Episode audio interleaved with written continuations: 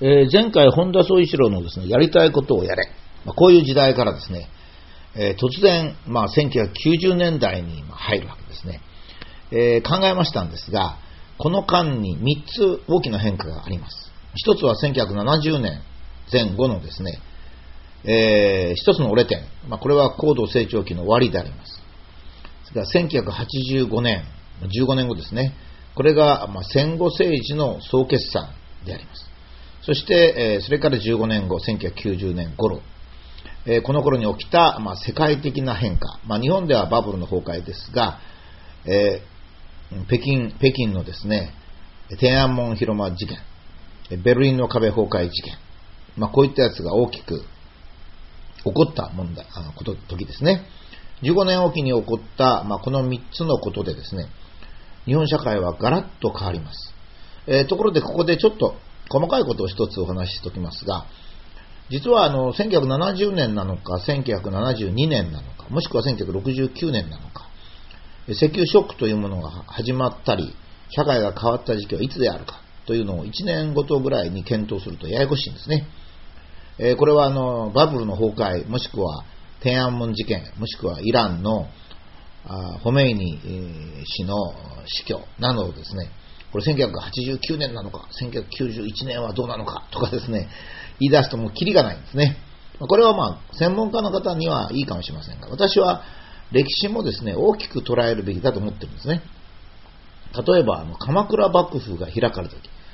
えーいい国とかいう語呂があってですね、1192年、これは貴族社会から武家社会への転換点であると言ってですね、歴史の先生は1900 1192年の覚えたが、あの、覚えろ覚えろって言うんですよ。私は割とそういう数字を覚えるのが得意だったんで良かったんですけども、まあ数字を、そういう数字を覚えられない人は本当に困っちゃうんですね。これ別に1200年つっていいんですよ。別に1192年で言わなくても1200年でいいんですよ。だって1192年はですね、え鎌倉で源頼朝が幕府を作るぞって言った年であってですね、別段あの貴族政治が武家政治に変わった年じゃないんですよ。ええー別に1200年だっていいんですよ。だって、もう少し前の方がいいのかもしれませんね。すでに平安貴族はですね、えかなり力を弱めて、えー平清盛とかですね、平家がのしてきた頃にもう現実的に武家政治になってるんです。それから逆に言えばですね、えー鎌倉幕府ができたからといってですね、民衆の生活がガラッと変わったわけじゃないんですよ。民衆側から言えばですね、まあ、京都とかあの鎌倉でなんかごちょごちょやってるなっていう程度で、相変わらず田畑を耕してたんですね。そういう意味で言えばですね、ま1992年なんていうのは僕、私はもう言うこと自体が問題だと思うんです。1100年でも1200年でもいいんですけど、まああの、貴族社会から武家社会になったと。まあそれがまあ1850年ぐらいの明治時代まで続いたと。まあこういった大雑把のですね、まあ、歴史の早くという方がですね、えー歴史というものをよく理解することができると私は思っておりますが、まあ、反論があるでしょうから、あまり言わずに先に行きたいと思います。えー1990年になりますと、3つの事件があった後の日本はですね、えーそれまでは8割が一生懸命、2割ぐらいはズルをすると。こういう社会だったんですが、それがですね、2割だけは一生懸命やるが、8割はズルをするっていう社会に変わったんですね。一生懸命社会からズル社会に変わりました。このズル社会になりますとですね、一生懸命やる人がダメになって、ズルな人が良くなるんですよ。これはあの会社なんかでもそうそうなんですよね。成長期は力のある人、つまりどんどん事業をやったり、新しい製品を開発する人がもてはやされるんですが、会社が停滞しますとね、社内政治でズルをするっていう人が出てくるんですよ。まあ、これはね、どっちがいいっていうか、時代の流れなんですね。まあ、その典型的な一つが、この CO2 削減は日本だけってこれですね。えーえーこの頃になりますと、もう1990年を過ぎておりますので、えー日本もですね、一生懸命やるやるのが20%、あとの8割はズルという時代になりますので、えどうしたらズルをして金を儲けられるかということに集中し、そういうのに長けている官僚とか政治家が幅を利かせます。まあ、それの今、頂点ですね。え大臣がもう一生懸命やりますとか、口先だけで言ったり、え総理大臣がですね、公約を歴然と反したりしても平気という社会になります。その最初の頃の出来事でありますが、ここにまとめ私の本に載せた京都議定書の実態であります。えここにはですね、日本、アメリカ、ドイツ、イギリス、カナダ、ロシアという、まあ、主要6カ国を示してありまして、温室効果ガスの排出量え、1990年と2000年、それから削減率、これはですね、会議が1997年に行われたという非常にこう歪んだ形でありましたので、会議の時にすでに、えー、基準はだいぶ違っておりました。それをもとに署名が行われるという、そういうことですよね。ですから、例えば日本ですと、1990年と2000年と比べますと、まあ、若干増えてるんですが、1997年にもうすでに13%増えております。えー、増えているのに、1990年を基準にしてマイナス6%というやり方をしますので、ややこしいんですね。もうこれ聞いてもすぐわかんないと思いますが、マイナス19%ってことになる。つまり、実質削減目標がわからないようにしたということなんですね。これはあの一生懸命やるということでしたら、この会議が行われた、京都会議が行われた1997年の基準にするのは当然なんですけども、もう世の中は変わっておりまして、ずる社会ですからね、会議の時に日本はもうすでに13%増えていた。ドイツは13 19%減っていたと、いうことですからね。減っていた、19%減っていたのに、えー、多かった1990年の12.5億トンを基準にして、マイナス8%という署名をするので、実態はプラス11%になるっていうですね、極めて分かりにくいトリックを使ったわけですね。まあ、いずれにしても、京都議定書での実質削減目標は、日本、アメリカ、カナダがそれぞれマイナス20%ぐらい。あと、まあ、その国はプラスであると。そうなりましたので、アメリカとカナダはもう馬鹿らしいと。それで離脱をしたり、批准しなかったりします。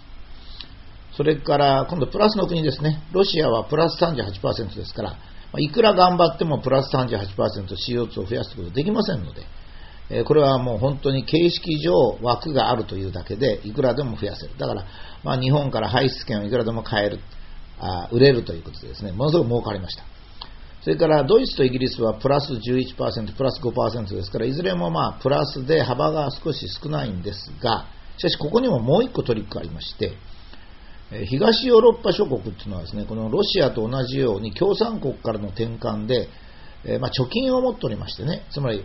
えー、CO2 がだいぶ減りましたもんですが、それを EU バブルという形で吸収します。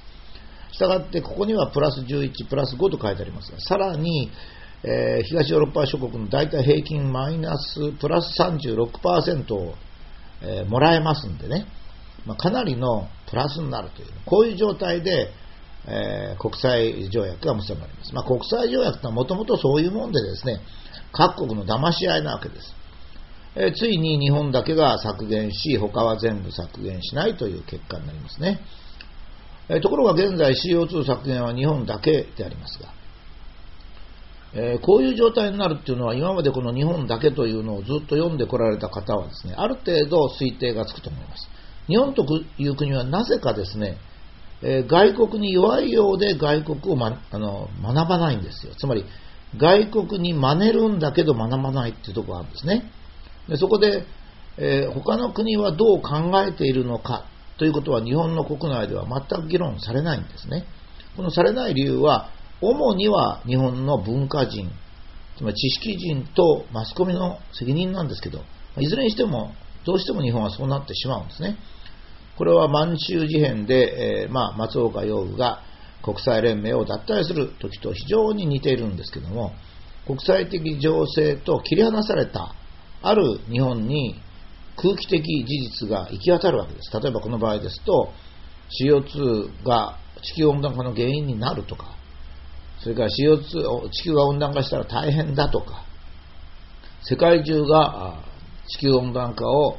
抑制しようとしてるとか、つったですね、まあ、幻想ですね。えー、科学的な事実とか本当の事実ではなくて空気的事実、それも日本の国内だけの空気的事実を形成するんですね。ですから国際的には完全に孤立してしまうわけです。で孤立してしまうので、ますます変な方向に行っちゃうんですね。例えば、鳩山さんが首相になってから国連で、えー、25%CO2 削減すると。まあ、みんなが長所拍手ですけども、拍手をする。ああ、やっぱり相変わらず日本ってバカだなという拍手をする。その後にですね、だんだんこの京都議定書ではめられた日本って分かってきまして、そうしますとですね、今度はですね、日本が抜けたらどうするのとか、抜けられるのというような議論が真面目に行われるんですね。だってこの表を見て分かるように、もうすでにアメリカとカナダが抜けております。マイナスの国はみんな抜けてるわけですね。ですから構わないんですけども、そういうことになるんですね。それからまあ国際的な音痴っていう意味もあるでしょうね。ロシアがプラス38%を獲得したのは、ロシアがドイツに対して天然ガスを供給してあげるから、CO2 の方は少しくれよと、ま、いう取引があったことはもうよく知られております。えー、まあ、そういうことがあってですね、結局のところ、いろいろな国際的な策謀に日本だけが乗り遅れ、そしてまたそれをきちっと論評するテレビも新聞もコメンテーターも評論家も実はかなり高度なことを書いている雑誌もそれに触れないということなんですね。これはどうしてかと言いますと、えーと、私が言ってるようなことっていうのはですね、普通はですね、あのかなり高級な雑誌にも載せないんですよ。なんで載せなかって言った？ら、事実は載せないんです。えー、つまり事実を載せないという非常に固い決意が、まあ、日本のテレビ、新聞はもちろん大衆が相手ですからあるんですけども、かなりレベルの高い専門家を相手にするものでもそうなんですね。えー、これをですね、今後、本当に事実をきちっと書く雑誌というものが出てくるかどうか。それはですね、雑誌の編集者が、やはり日本の空気的事実になってしまう ということがですね、まあ、原因になっているわけです。まあ、最初からあまり飛ばさないで、今回、地球温暖化で CO2 削減をしているのは世界で日本だけだと。これ今110 155カ国ぐらい参加したんですが、京都議定書に。日本だけであるということをどうしても日本国民は認めません。なんで認めないかというと、日本は事実を認めません。空気的事実、日本の社会の中で、これが事実であるというふうに幻想として決まっているものを守らなければいけないという固い決意が日本人にあるからです。